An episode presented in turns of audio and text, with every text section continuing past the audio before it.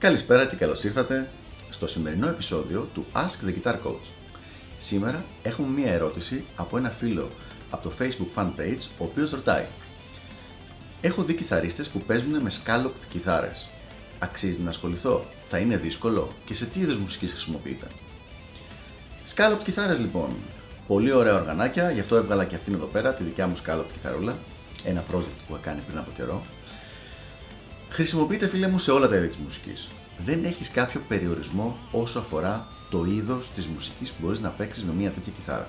Ό,τι μπορείς να παίξεις και με κάθε άλλη, μπορείς να παίξεις και με αυτήν. Ο λόγος που υπάρχει το scallop, το οποίο scallop για όσους δεν ξέρουν είναι τα σκαμμένα τάστα ενδιάμεσα ανάμεσα στα, μετα... στα μέταλλα δηλαδή. Άμα δείτε την κιθάρα, εδώ από κοντά, φαίνεται ότι είναι σκαμμένο και έχει μια αρκετά μεγάλη κούρμπα. Λοιπόν, ο λόγος που γίνεται είναι για εκφραστικότητα.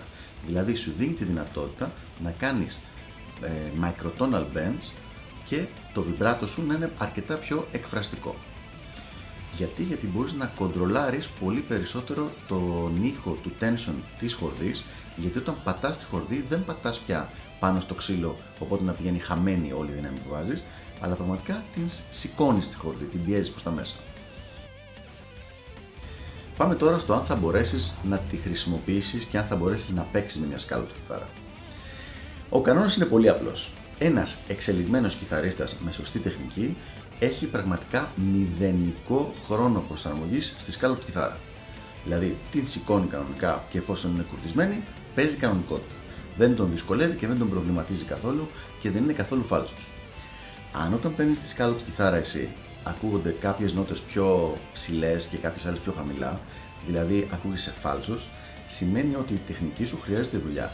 Γιατί, Γιατί σημαίνει ότι πιέζεις πολύ δυνατά τις χορδές και αυτή την πίεση την οποία κανονικά την απορροφούσε το ξύλο στην normal, την κιθάρα που έχεις, εδώ που δεν υπάρχει από κάτω ξύλο, βάζεις πολύ δύναμη και σηκώνεις τη χορδή πιο ψηλά. Οπότε παίζεις φάλσα.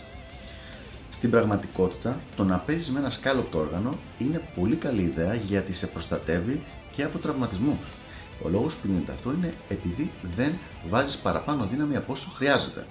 Ενώ σε μια κανονική παραδοσιακή τυπική κιθάρα μπορείς να βάζεις πολύ πολύ παραπάνω δύναμη, να φθείρεις τα τάστα, να φθείρεις και το ξύλο, αλλά πάνω απ' όλα να φθείρεις τα δάχτυλά σου και τους τέλοντέ σου.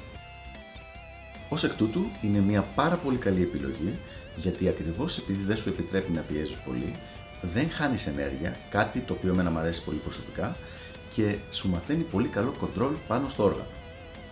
Από εκεί και πέρα, το μόνο πρόβλημα είναι ότι υπάρχουν πολύ λιγότερες επιλογές για σκάλοπτο όργανο για να μπορέσεις να αγοράσεις.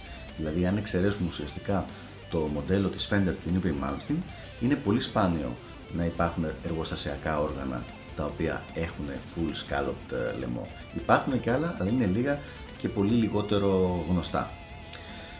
Αυτά λοιπόν από μένα, ελπίζω να βοήθησα στην ερώτηση αυτή και τα λέμε την επόμενη φορά στο επόμενο Ask the Guitar Coach. Γεια χαρά!